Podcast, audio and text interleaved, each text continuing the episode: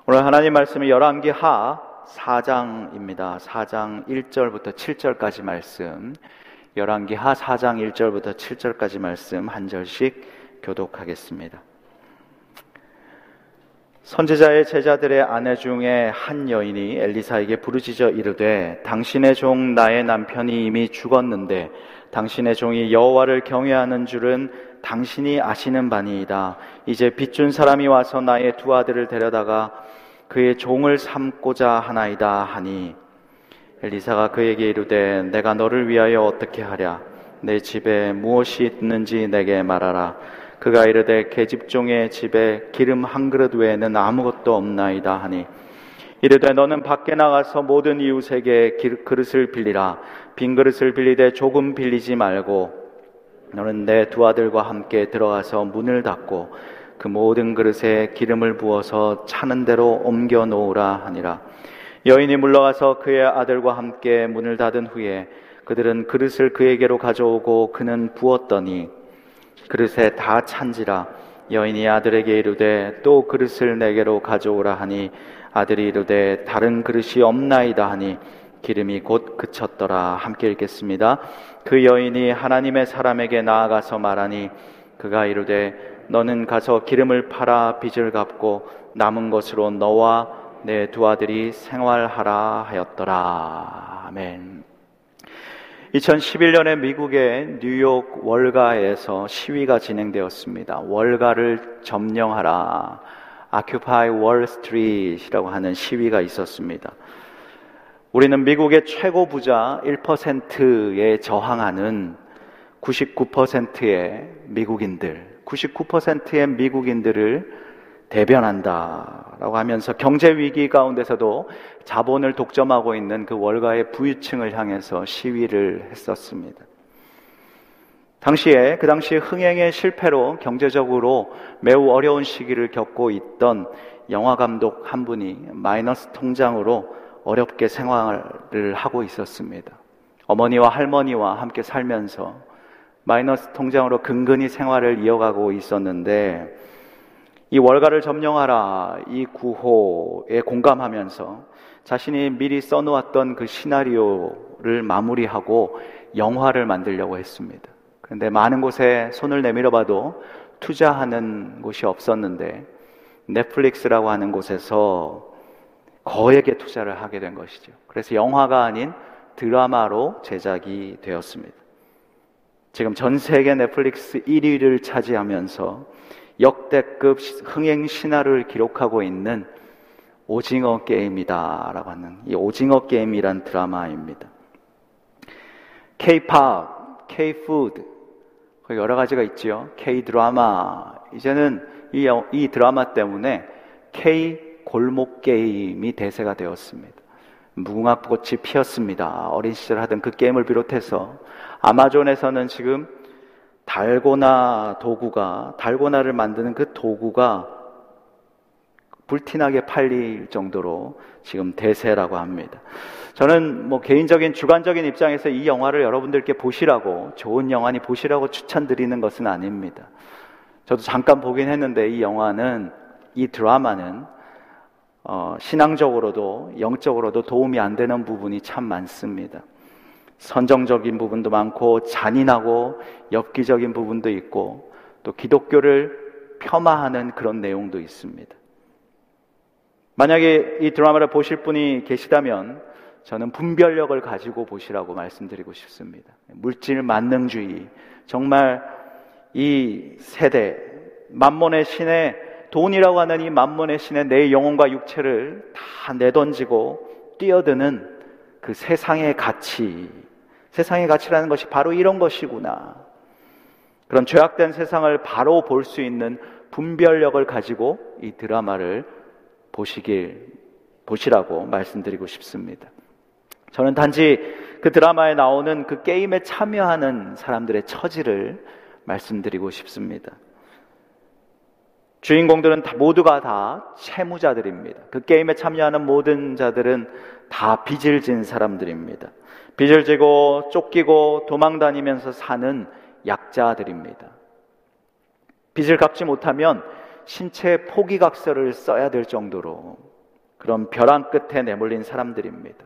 이런 사람들, 이 빚을 지고 절망 가운데 있는 이 456명에게 제안이 들어오는데 여섯 개의 게임을 통과하면 그래서 여섯 개의 게임을 다 통과해서 우승하면 456억을 주겠다라고 하는 제안입니다.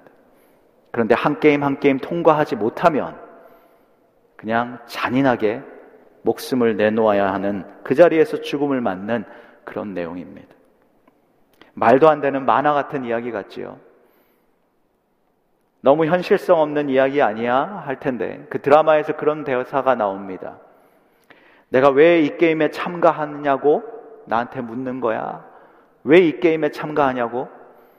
우리가 밖에 나와서 세상에서 살면 희망이 있어? 그렇지만 이 게임 안에는 내가 걸 수 있는 희망이 있어. 라고 말합니다. 그들에게 희망이 무엇입니까? 돈 456억. 세상에서 발버둥 쳐도 빚은 늘어가고 아무 희망이 없는데 내가 혹시나, 혹시나 이 게임에서 우승하면 456억이 내 통장에 들어올지 모르는 이 희망. 그 인생 한 방에 내 목숨을 내놓더라도 어차피 죽을 거 내 목숨을 내놓더라도 이 희망을 걸어보겠다라고 하는 말이죠. 세상에서 소위 말하는 인생 한 방, 인생 역전이라고 하는 것이 바로 이러한 돈에 목표를 두고 그들은 희망을 걸고 있습니다. 로또, 메가밀리언, 파워볼, 뭐 그런 것이지요. 오늘 본문에 나오는 이 한 여인과 이 두 아들, 이 가정도 그들의 처지를 보면 오징어 게임 참가자 1순위입니다. 남편이 죽었어요. 과부가 된 여인입니다. 졸지에. 당시 사회에서 남편이 죽었다. 경제 활동이 이제 할 수가 없는 거지. 약자 중에 약자입니다. 과부로서 경제 활동도 못하고 빚을 못 갚게 되면 지금 두 아들이 종으로 팔려 나가야 되는 그런 기가 막힌 벼랑 끝에 서 있는 상황입니다. 이들이 만약 오징어 게임에 가족 3명이 참가한다고 한다면 그 중에 한 명은 혹시 확률로 우승할 수도 있지 않겠습니까? 지금 가족 모두가 죽기 직전인데 인생 한 방을 그냥 세상 물질에 한번 걸어볼 수 있지 않겠습니까? 여러분이 만약 이 여인과 같은 이러한 가정과 같은 이런 처지라면 지금 당장 굶어 죽을 판이고 우리 자녀들이 다 팔려가야 되는 그런 상황에 처해 있다면 여러분들은 인생 한 방을 어디에 거시겠습니까? 이 여인의 모습 속에서 우리 자신이 걸고 있는 희망, 우리 자신의 신앙생활 속에서 걸고 있는 희망과 가치를 발견하면서 오늘 몇 가지 포인트를 중심으로 말씀을 나누겠습니다. 말씀을 먼저 묵상하면서 뭐 생각해 보게 되는 것은 첫 번째로 고통에 매이지 않고 고난을 받아들이기. 고통과 고난이라고 하는 단어가 나옵니다. 1절을 보시면 선지자의 제자들이 아내 중에 한 여인이 엘리사에게 부르짖어 이르되 당신의 종 나의 남편이 이미 죽었는데 당신의 종이 여호와를 경외한 줄은 당신이 아시는 바니이다라고 했습니다. 선지자의 제자들 아내 중에 한 여인 선지자를 양성하는 학교와 같은 곳에서 남편은 배우고 훈련하고 하나님의 일을 준비하는 사람이었습니다.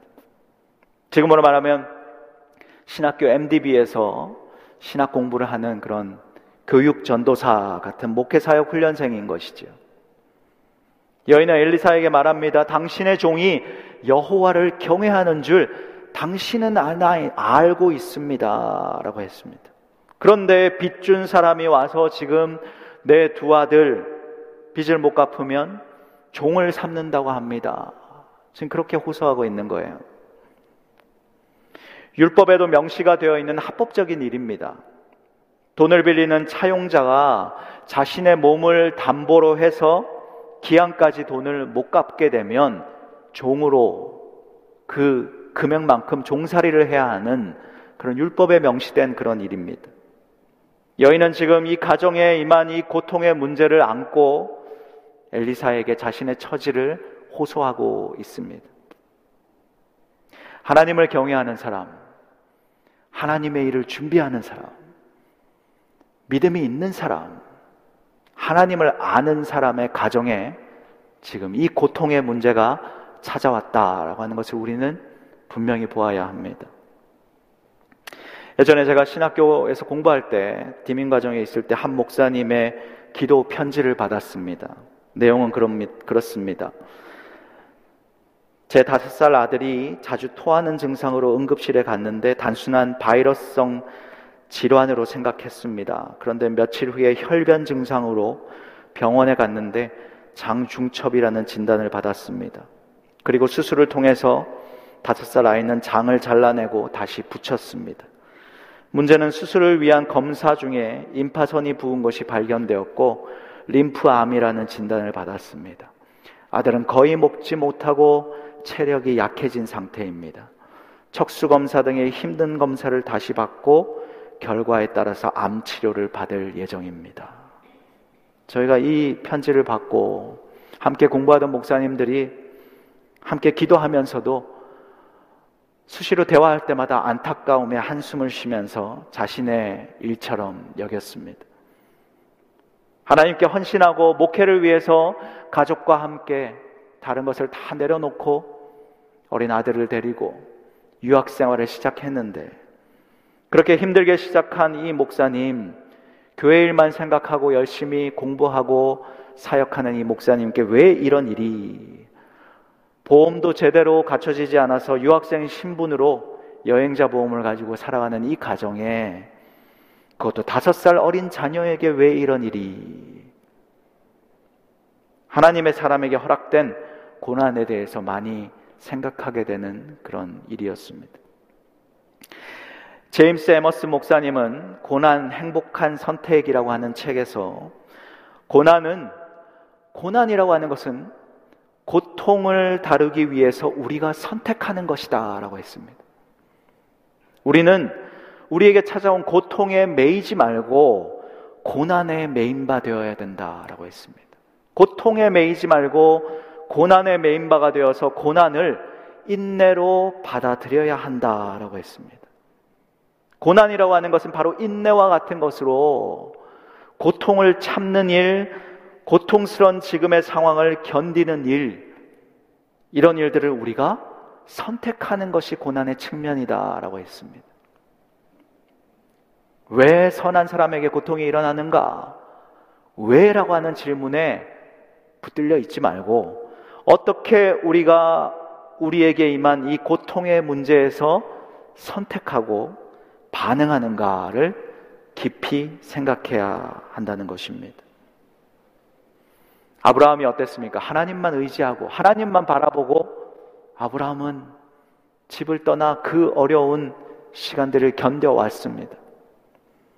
그런데 그런 아브라함에게 어느 날 아들을 그것도 번제로. 번제는 뭡니까? 각을 뜨는 거예요, 각을. 하나뿐인 귀한 노년에 얻은 이 아들을 하나님이 각을 떠서 번제로 태워서 바치라고 하는 이 고통의 문제, 아브라함에게 주어진 것입니다. 아브라함은 자신에게 임한 이 고통에 그렇지만 매여 가지고 원망하고 낙심하고 주저앉아 있는 것이 아니라 그 고통을 이유 있는 고난으로 해석하고 믿음으로 인내하면서 고난으로 받아들였습니다. 헨리 블랙커비의 하나님의 음성에 응답하는 삶이라고 하는 책에 보면 허드슨 테일러 선교사에 관한 내용이 잠시 나오는데 허드슨 테일러 선교사가 혹독한 교회 박해를 비롯한 시련에 시련을 경험한 뒤에 이런 결론을 내렸습니다. 하나님의 말씀을 이보다 더 달콤하게 하나님의 임재를 이보다 더 실감나게 하나님의 도움을 이보다 더 소중하게 만들어 줄 수 있는 환경이 어디 있겠는가? 시련 속에서 고난 속에서 나의 믿음은 지금 연단되어 있지 않다. 믿음이 부족할 때가 너무 많아서 하나님 앞에 부끄럽고 송구하다. 그렇지만 이 시련 속에서 하나님을 더욱 알아가고 있는 나를 발견한다. 그래서 나는 고난의 시련을 놓치고 싶지 않다라고 했습니다. 그는 시련 속에, 시련 중에 듣는 하나님의 음성이 가장 선명하고 값지다라고 하는 것을 깨달았다라고 했습니다. 성도인 우리에게 하나님께서 고통의 문제를 허락하시고 제시하실 때가 올 수 있음을 우리는 항상 기억해야 합니다. 하나님을 경외하고 믿음의 가정이라고 할지라도 고통이 우리 가정에 임할 수 있음을 우리는 분명히 기억해야 합니다. 고난의 문제를 우리가 다 이해하기 어렵습니다. 그렇지만 중요한 것은 끝까지 하나님을 믿음으로 바라보고 내게 찾아온 고통이 있다면 그것을 이유 있는 고난으로 그리고 인내로서 받아들이는 연습을 우리는 해야 합니다. 고통에 매여서 주저앉는 그런 일들이 없기를 바랍니다. 고난으로 품어내면서 하나님의 말씀을 허드슨 테일러 선교사의 고백처럼 고난 속에서 하나님의 말씀을 더 달콤하게 듣고 하나님의 음성을 더욱 선명하게 듣고 고난 중에서 하나님의 손길을 더 세밀하게 만나게 되는 여러분 모두가 되시기를 주의 이름으로 축복합니다. 두 번째는 기름 한 병, 그리고 아무것도 없나이다. 입니다. 2절을 보시면 여인이 고백합니다. 엘리사 선지자가 내 집에 무엇이 있는지 내게 말하라 라고 하니까 계집종의 집에 기름 한 그릇 외에 아무것도 없나이다 라고 합니다. 개혁개정에서는 지금 기름 한 그릇이라고 나오지만 보통 기름 한 병이라고 나오죠. 결혼해서 가정을 꾸린 그런 선지 생도의 가정입니다. 생활비가 많이 들었을 것입니다. 결혼했으니까요. 그래서 남편이 빚을 지면서 생활을 해왔는데 남편이 죽고 남은 건 지금 쌓여있는 빚더미와 기름 한 병, 그리고 아무것도 없습니다. 라고 했습니다. 원어를 보면 아스쿠 샤멘이라고 쓰는데 기름 한 그릇, 이 본래 의미를 보면 기름병, 기름 한 그릇의 의미가 아니라 기름 부음을 기름 부음이라고 하는 그런 의미입니다. 그러니까 한 병의 기름 한 사람에게 부을 수 있을 그 아주 작은 양, 그 양, 한 병의 기름이 남아 있다라고 하는 것입니다. 영어로도 보면 a little oil이라고 했습니다. 당시의 기름은 올리브 기름인데 음식 만드는 재료나 몸을 씻고 바르는 그런 향품 그리고 죽은 자들의 시신에 바르는 그런 용도로 사용했습니다.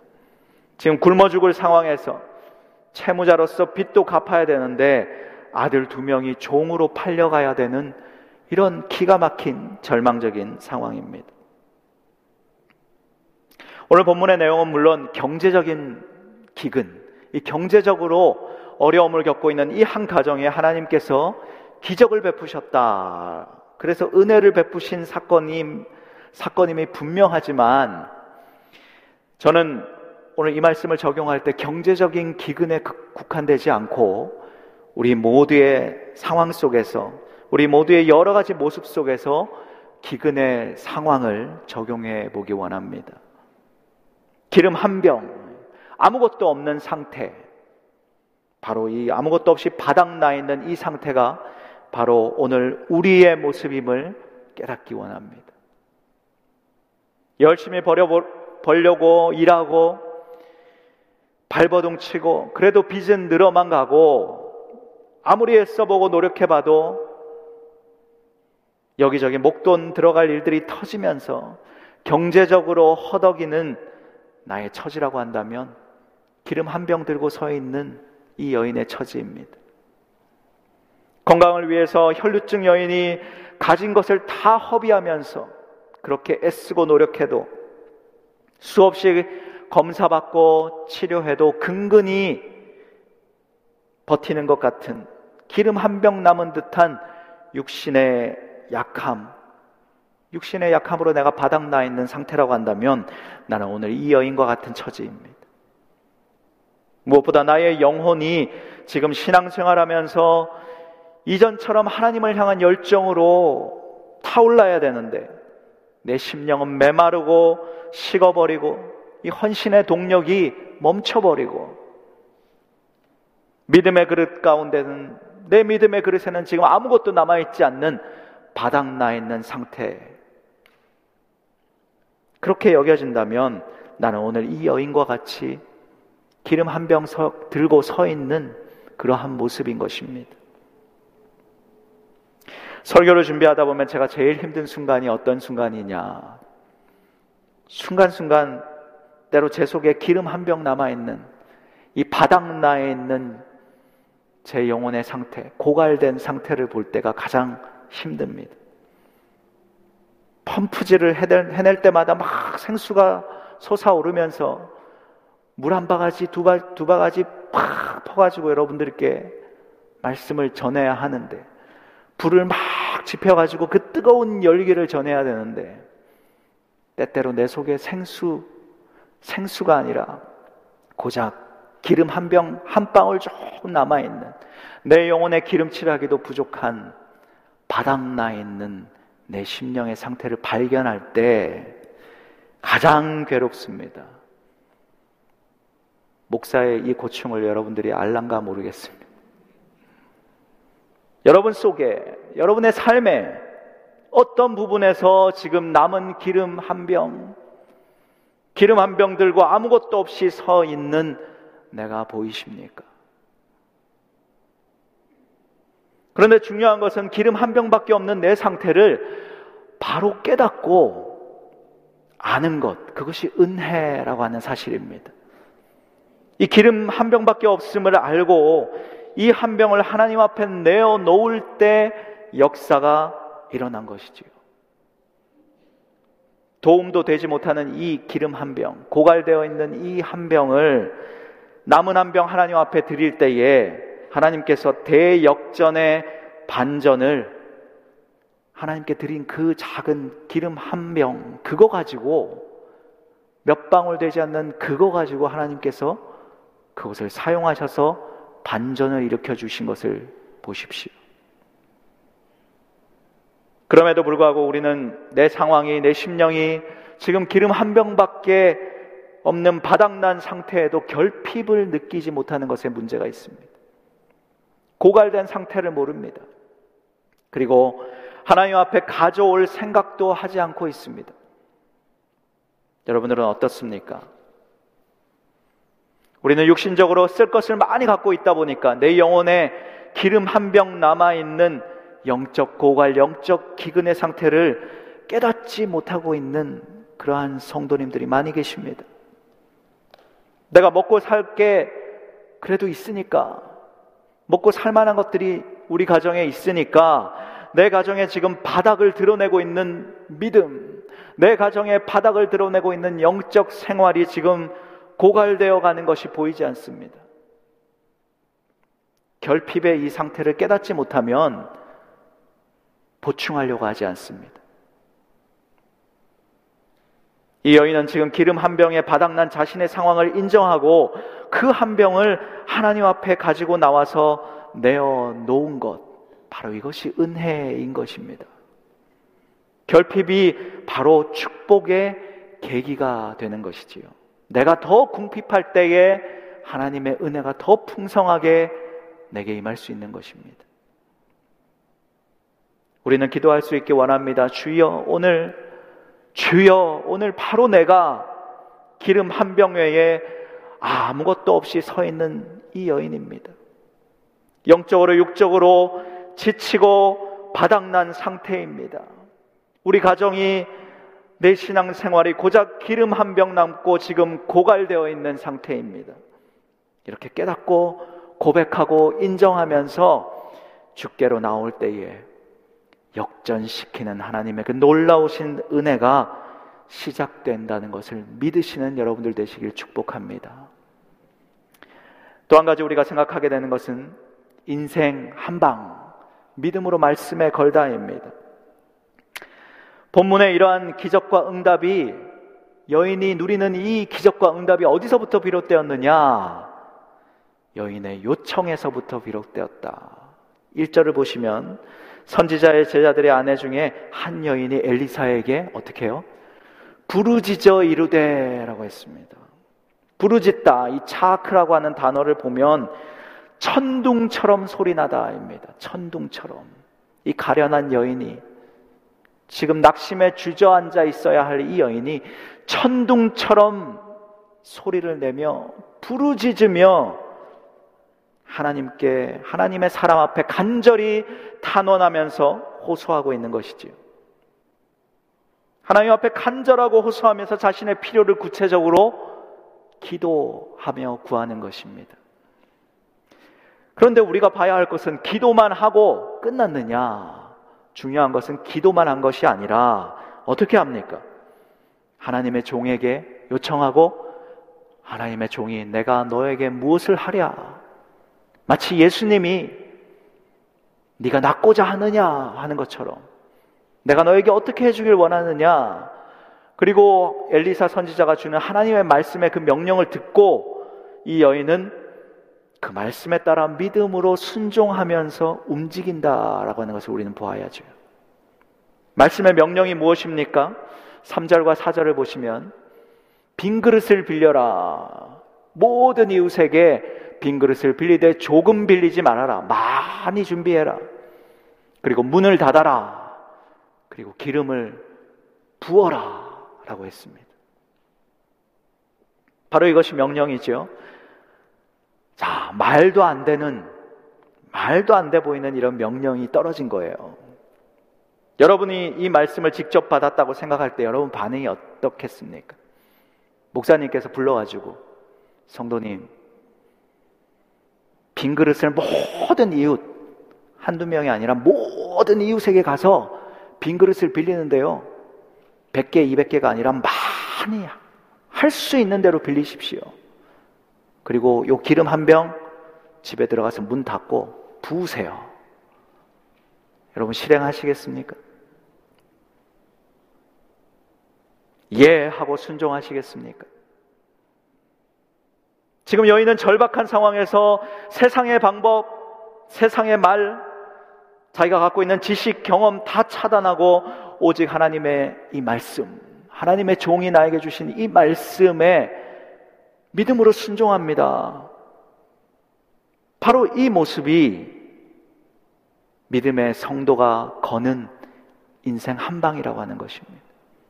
세상 사람은 어떻게 하죠? 인생 한 방, 우리 한 번뿐인 인생. 우리는 욜로족이야. 우리는 한 번 사는 거야.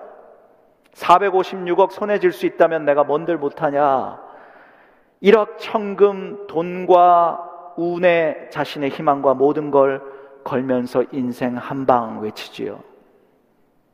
오해하지 마십시오. 오늘 제목에 인생 한 방이라고 해서 여러분 말씀 들으면서 혹시 조시던 분들은 마지막에 인생 한 방 우리가 하나님 앞에 걸면 하나님의 대박 터트려 주신다. 이렇게 결론 지으면 안 됩니다.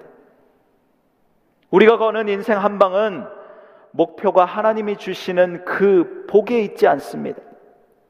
오직 하나님께 호소하는 기도, 이 여인의 이 기도와 하나님의 말씀에 믿음으로 순종하면서 거는 바로 이 모습, 바로 이 모습이 인생 한 방을 하나님 앞에 거는 것입니다. 이 여인은 오직 하나님의 말씀에 지금 자신의 생각과 경험과 판단 모든 것을 버리고 믿음의 순종으로 뭔들 내가 못하랴 순종하리라 발걸음을 옮깁니다. 마치 아브라함이 그 고통의 문제 받고 그 아들 이삭을 번제로 바치기 위해서 그 준비를 하기 위해서 예 준비하러 걸어가는 순종의 모습과 같습니다. 기름 한 병의 상황에서 그녀는 인생 한 방을 믿음의 순종으로 탁 거는 것이지요. 그 말씀의 명령을 다시 한번 볼까요? 세 가지입니다. 첫 번째는 빈 그릇을 준비하라. 그냥 그릇 아니죠. 비어 있는 그릇을 준비하라. 왜냐하면 채워야 하니까. 가득 채워져 있다면 그 그릇은 안 됩니다. 그리고 빈 그릇을 많이 준비하라. 우리의 모습을 볼 때 여러분 우리는 지금 타인에게 이웃 사람에게 빌리지 않아도 우리 안에 필요를 위해서 채워야 할 준비해야 할 그릇이 얼마나 많이 있습니까? 한번 나열해 볼까요? 건강의 그릇, 재정의 그릇, 우리 자녀 하나하나의 그릇, 내 영혼의 그릇, 내 앞날에 대한 그릇, 내 영혼에 대한 그릇, 직장과 사회와 가정에서 필요한 온갖 그릇들 우리가 나열 해야 되는 그릇이 얼마나 많이 있습니까? 하나님은 지금 너의 필요, 이웃의 필요, 나라의 필요, 세계의 필요, 교회의 필요, 모든 필요들에 채워야 되는 그릇들을 다 갖고 와라. 그리고 내 앞에 나열해, 정렬해, 채우겠다. 그 약속입니다. 얼마나 빌려왔을까요? 빌려온 만큼 기름이 채워졌다는 것을 우리는 봐야 합니다. 준비한 만큼, 준비한 만큼 채워주시고 아들에게 물어보니까 더 이상 그릇 없나이다. 곧 기름이 그쳤더라. 우리가 이 비밀을 안다면 우리는 얼마나 많이 준비해야겠습니까? 하나님은 어떤 하나님입니까, 여러분? 내 잔이 넘치나이다. 넘치도록 넘치도록 내 빈 그릇에 채우시고 부어주시는 하나님이심을 믿습니다. 주님 앞에 여러분들의 그릇을 내어놓으시고 무엇보다 믿음의 큰 그릇, 그릇의 사이즈를 말하지 않습니다. 큰 그릇을 준비해서 많이 많이 많이 준비해서 하나님 앞에 나열하십시오. 그러면 하나님께서 준비하신 만큼 다 채워주십니다. 여러분 오이코스에서 기도 제목 있으세요? 목자들이 질문하면 보통 뭐라 그러죠? 저도 이렇게 질문해 보면 특별히 없습니다. 뭐 기도 제목 어떻게 지내세요? 뭐 기도하면서 보내시는 제목 있으세요? 잘 지내요? 그냥 똑같아요. 특별히 없습니다. 그런 얘기 많이 들어보셨죠? 그런 얘기 많이 해보셨죠? 그냥 잘 지내요. 특별히 없습니다. 지금 나열할 그릇 없습니다. 이 얘기예요, 여러분. 그릇을 내지 않습니다. 나는 필요를 위해서 지금 내 필요를 채우기 위해 준비된 그릇 지금은 없습니다. 이런 말이죠. 하나님 앞에 나열할 그릇이 왜 없습니까? 나열해 봐도 뭐 응답이 없던데요? 아니요. 우리가 믿음의 그릇을 준비하고 한번 하나님 앞에 정렬해 보십시오. 아니면 그릇은 있는데 빈 그릇이 아니라 내 것으로 가득 차 있는 그릇만 내어놓지는 않았습니까? 믿음의 빈 그릇을 많이 많이 큰 그릇으로 준비해서 하나님 앞에 나열하시는 여러분들 되시기를 축복합니다. 내 심령의 믿음의 빈 그릇을 많이 준비해서 내 심령에 가득 가득 넘치도록 채울 수 있는 하나님의 능력을 믿음으로 내 속에 빈 그릇 많이 준비하고 하나님 앞에 나열하시는 여러분들 되시길 축복합니다. 두 번째, 문을 닫아라. 문을 닫는 거예요. 하나님의 말씀이 이루어질 것을 믿고 응답을 기다리면서 아무 것에 방해받지 않고 세상의 말에 세상의 가치에 사람들의 수군거림에 내 생각조차 문을 닫고 하나님 말씀에 집중하는 내용입니다. 엘리야가 사르밧 과부의 죽은 아들을 살릴 때도 구별된 방으로 갔습니다. 엘리사가 수넴 여인의 죽은 아들을 살리는 기적에서도 문을 닫고 행했습니다. 하나님만 바라보고 세상의 논리와 세상의 가치를 차단하고 다른 것 보지 않고 오직 나의 문은 하나님 쪽으로만 열고 그렇게 하나님의 응답을 기다리는 것이 필요하다는 것입니다. 세 번째는 직접 부어라. 말씀의 명령은 지금 엘리사가 했습니다. 그렇지만 행동으로 옮기는 것은 전적으로 여인의 몫이었습니다. 말도 안 되는 일인 것 같잖아요. 그런데도 내 인생의 이 항방은 오직 하나님께 있음을 알고 문을 닫고 이 여인은 그 고작 조금 남아있는 한 병을 그 많은 그릇 앞에 부었습니다. 직접 자신의 손으로 믿음으로 부었습니다. 그때 바로 기적이 일어났습니다. 선지자, 하나님의 사람, 주의 종의 말씀을 말씀으로 내게 주신 말씀의 명령으로 여기고 이성적으로 납득이 안 되는 일인데도 기름을 부었다라고 하는 것. 우리 같으면 문을 닫고 앉아가지고 다 모여봐. 문을 닫긴 닫았어. 목사님이 시켜서 우리가 지금 이걸 하긴 해야 되는데, 이 우리 지금 뭐 하는 거야? 이게 채워질 거라고 생각해? 이게 말이 돼? 우리 지금 미친 짓 하는 거 아니야? 우리는 그런 생각 갖지 않을까요? 절망 가운데 지금 죽을 날만 기다리고 있던 소망 없이 살아가던 이 여인과 그의 가정이 하나님의 이런 놀라운 기적, 하나님이 주신 이런 대박을 경험하게 된 것은 하나님의 종의 명령을 하나님의 말씀으로 받고 온전히 믿음으로 순종하면서 직접 부었기 때문입니다, 여러분. 그릇을 다 빌려와서 앉아도 붙지 않으면 역사는 일어나지 않습니다. 엘리사가 능력이 있어서가 아니에요. 능력의 말씀에 행동하는 그녀의 믿음의 순종 때문에 이 역사가 일어났습니다. 하나님의 응답을 한번 보실까요?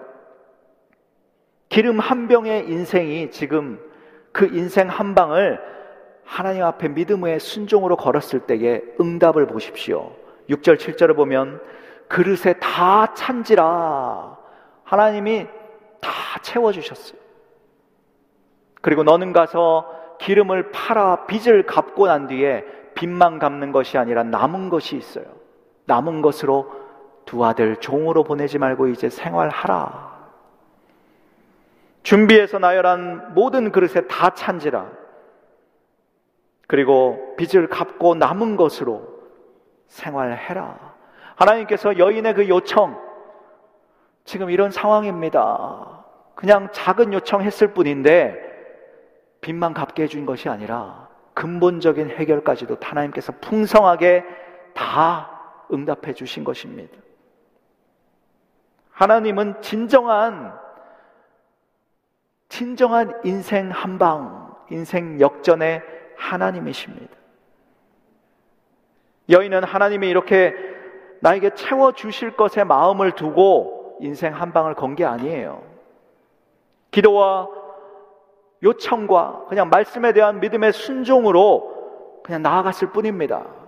그런데 하나님께서 단번에 역사하셔서 인생 역전, 인생의 대박을 터트려 주시는 인생 한 방의 하나님이심을 그렇게 순종하며 걸어갈 때에 돌아보니 하나님께서 한 방으로 채워주셨다라고 하는 것을 알게 해주신 것입니다.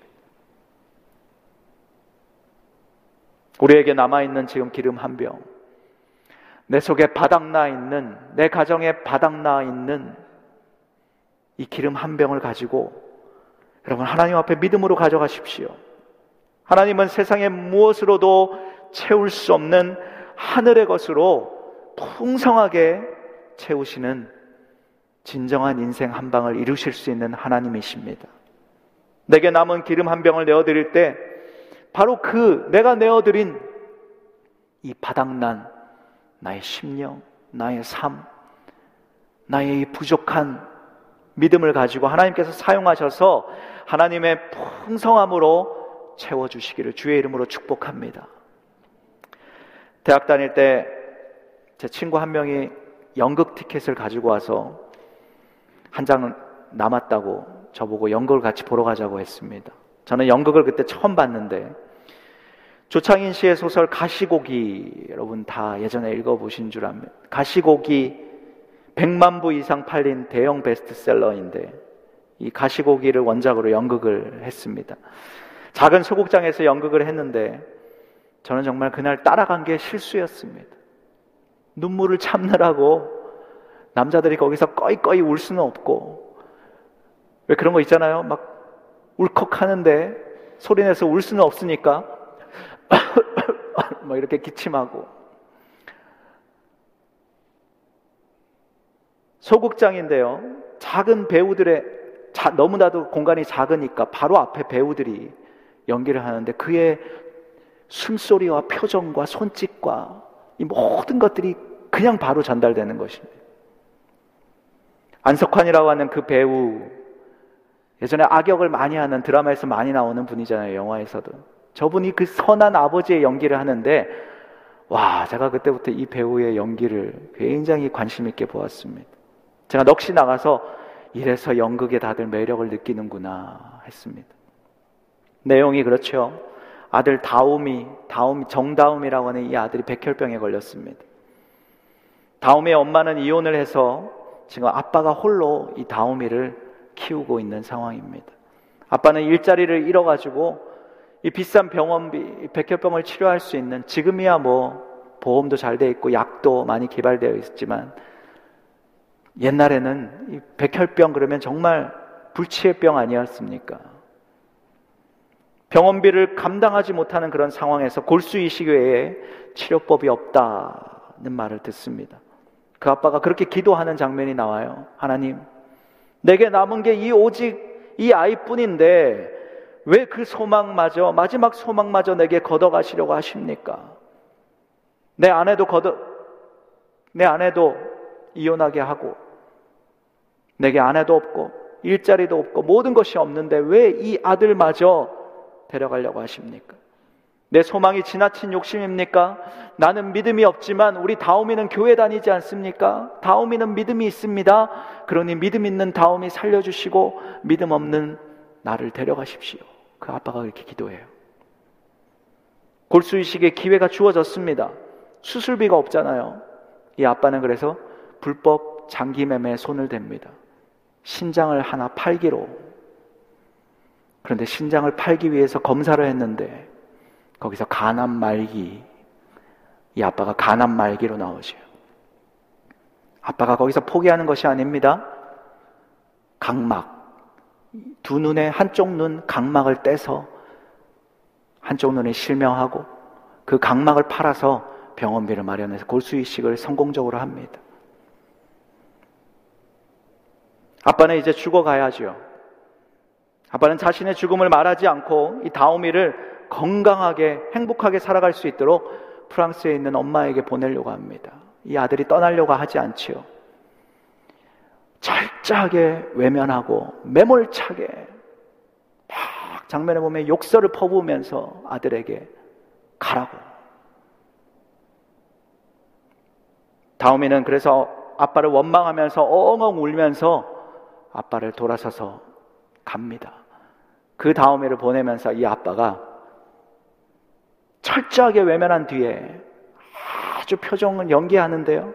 철저한 외면을 하고 난 뒤에 돌아서서 다음이가 가고 난 뒤에 주저앉아서 펑펑 우는 장면이 나옵니다. 그리고 외롭게 이 아빠는 죽음을 맞이하는 정말 가시고기, 가시고기의 그 부성애를 나타내는 내용이지요. 아들의 필요를 채워주기 위해서 자신을 떼어서 자신의 생명을 다 걸고 내어준 아빠. 이 아들이 슬픔 없이 건강하게 행복하게 산다라고 한다면 그걸로 됐어. 그래서 철저하게 아들을 외면하는 그 아빠의 모습을 보면서 살을 찢고 피를 흘리면서 우리의 필요를 채워주기 위해서 자신을 내어주신 예수님, 그리고 그 예수님 독생자 아들을 철저하게 외면하고 돌아서는 하나님 아버지의 눈물, 그 머금은 모습이, 눈물 머금은 모습이 오버랩되었습니다. 우리는 오늘 이 여인처럼 빚진 자들입니다, 여러분. 우리가 채무자예요. 여러분, 그거 아십니까? 바로 내가 채무자입니다. 주님이 자신의 살을 찢으시고요. 피를 흘리시고 그렇게 해서 내어주신 우리의 필요를 위해 내어주신 주님의 그 생명을 이식받은 우리가 빚진 자입니다. 우리를 살리기 위해서 하나님 아버지는 아들을 철저하게 외면하시고 돌아서서 얼마나 통곡하셨을까. 하나님의 그 사랑의 눈물에 우리는 빚진 자입니다. 채무자로 오늘 빚진 과부가 지금 기름 한 병 들고 서 있는 이 모습처럼 우리가 십자가에 이 사랑의 빚진 자로서 오늘 이 현실 속에서 기름 한 병 들고 서 있는 거예요. 이 모습을 오늘 깨달았으면 좋겠습니다. 나도 빚진 자구나. 내가 빚진 자로서 이 기름 한 병 들고 지금 다 고갈되고 바닥나서 하나님 앞에 서 있는 자구나.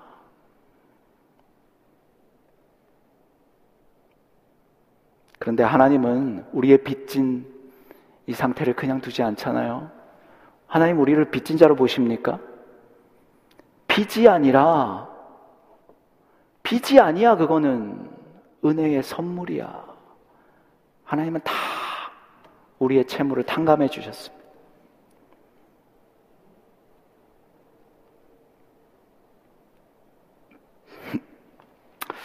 우리가 빚진 자로서 하나님 앞에 나아갈 때에 준비한 그 믿음의 그릇만큼 하나님은 와 빚진 자인데 준비한 그릇만큼 채워주시겠다라고 약속이에요.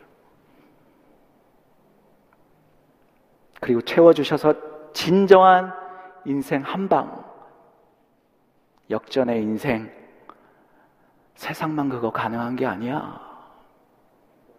나의 자녀들이 고통 속에서 인내로서 고난을 품고 그리고 믿음의 순종을 가지고 가지고 있는 거 바닥난 그거 내 앞에 가져올 때에 내가 진정한 인생 한 방에 하나님으로서 풍성히 채워 주시겠다.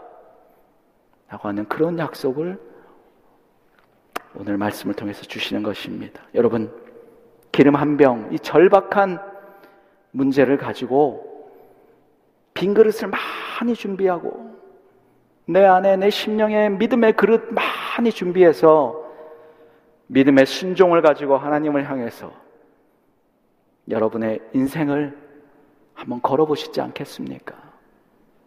여러분의 인생 한 방을 한번 하나님 앞에 믿음으로, 믿음의 순종으로 말씀에 걸어보시지 않겠습니까? 기도하시겠습니다.